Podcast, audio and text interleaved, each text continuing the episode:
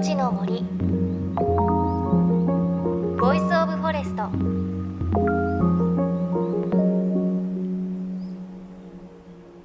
おはようございます。高橋真理恵です。立春を過ぎましたがまだまだ寒さ残っていますよね。この時期の寒さのことを余寒余る寒さと書いて余寒と言います。これ残暑と対になる言葉で寒が明けても残る寒さのことを言います。あの東京では大雪になったのでまだ道に雪が残っているところあるかもしれませんね。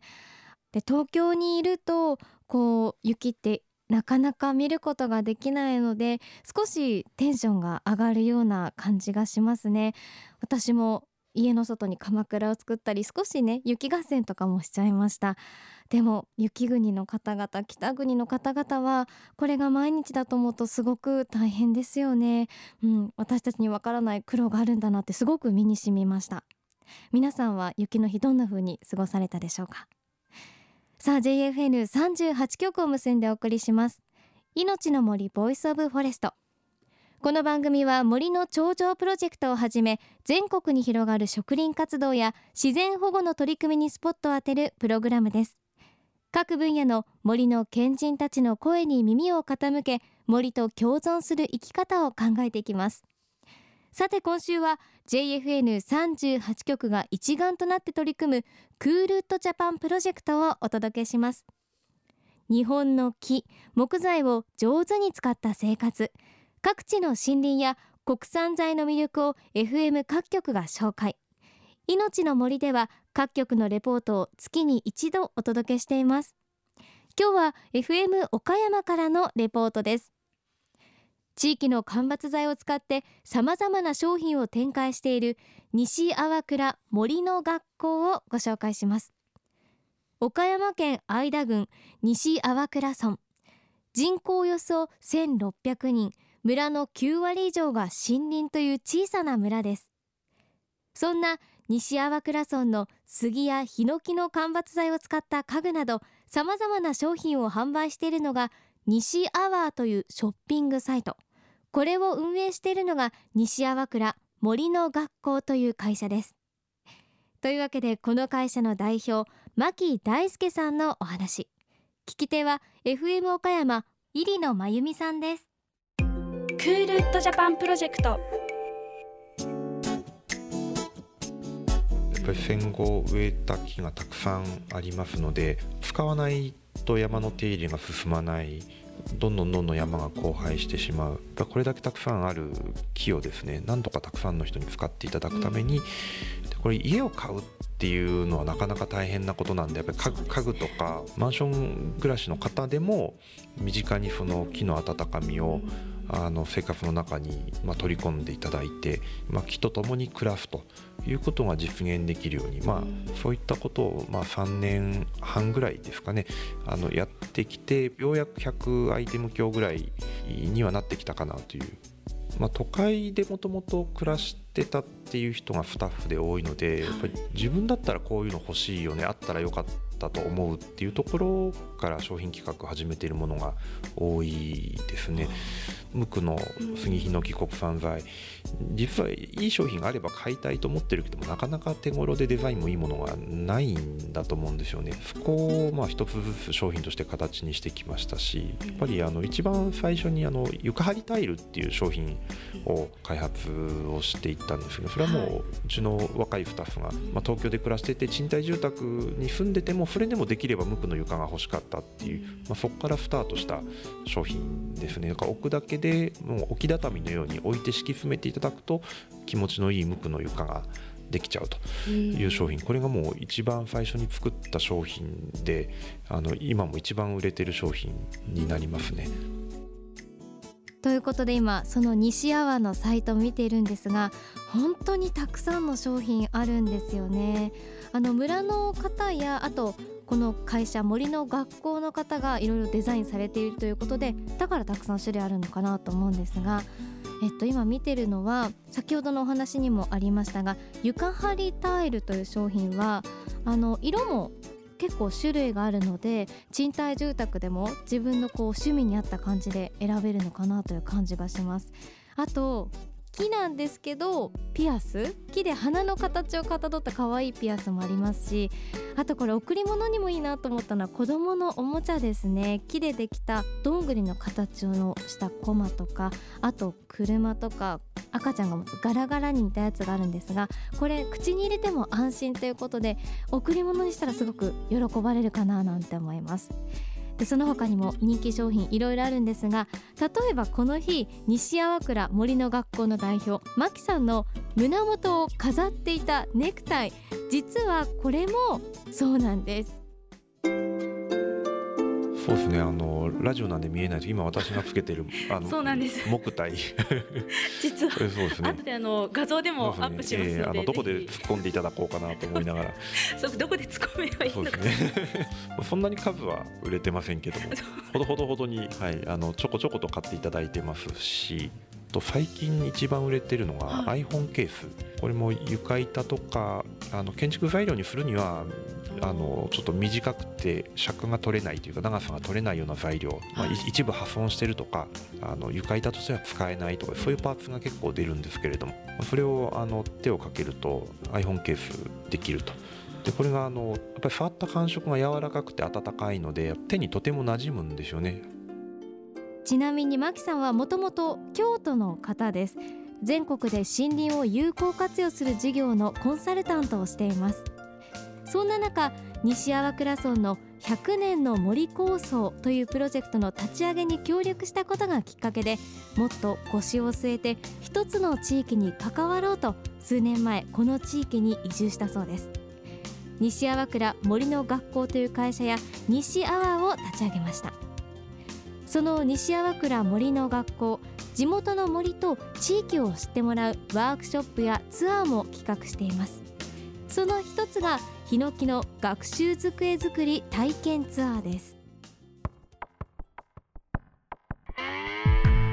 やっぱりあの物だけではなかなか伝わらないところがあるし、まあ、僕ら僕自身もよそ者で村に移住してきた立場ですがやっぱりこの村でずっと苦労して木を育ててきたおじいさんおばあさんも亡くなってる人たちも含めてやっぱその人たちの思いをちゃんとお客さんに伝えていくことが大事だと思ってますんでえやっぱり実際に木を切るところに立ち会っていただいたりその木を育ててきたおじいさんに話を聞いていただいてでそれが木が切られて机に生まれ変わって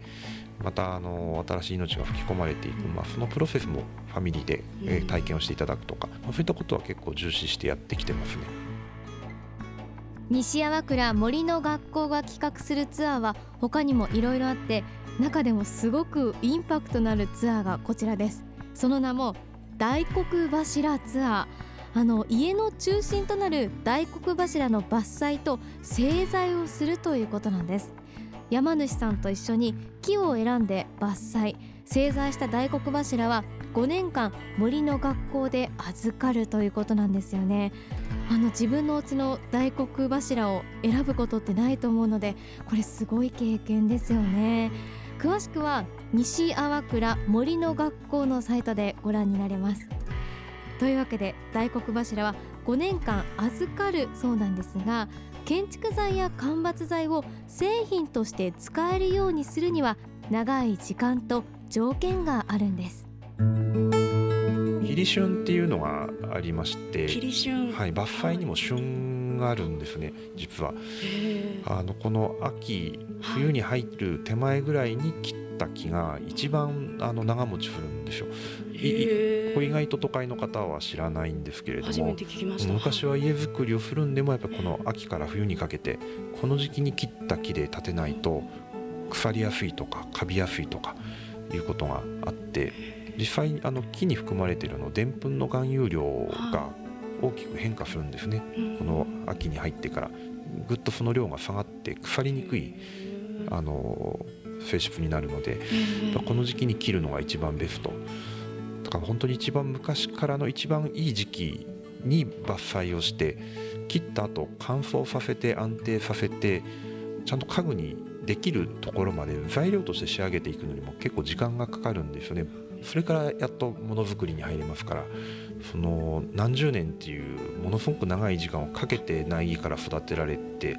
それがそんな一瞬で商品になるわけでもないというか、まあ、そこはお客さんにもそういう時間の積み重ねっていうのも知っていただいてその上で大切に大切に長く使っていただけるような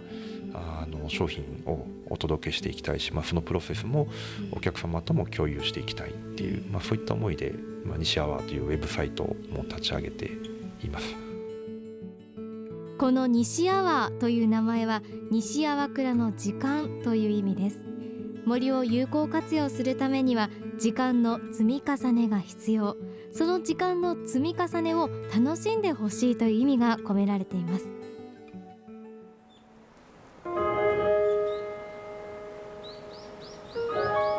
命の森。 Voice of Forest。命の森 Voice of Forest。Cool Wood Japan Project をお届けしてきましたがそろそろお別れの時間です。ねということでこの代表のマキさんももともとは京都の方ということで外からの方がこの西粟倉村に入ってきて一緒に商品を作って売るというのこの考え方すごく新しいですよね。多分こう昔から村にいて森をよく知っている人とあとは外からの人の意見がうまく融合してこの西アワーのサイトに載ってるような木の温かみがあってちょっと手をね出したくなるような商品ができることすごく納得できるなって思いました。あのこの木のぬくもりサイトでも十分伝わってくるのでぜひこの西粟倉のサイト見ていただけたらなと思います。さてこの Cool Wood Japan Project では JFN ジャパン FM ネットワーク38局それぞれが各地域の森の情報や取り組みなどをご紹介しています。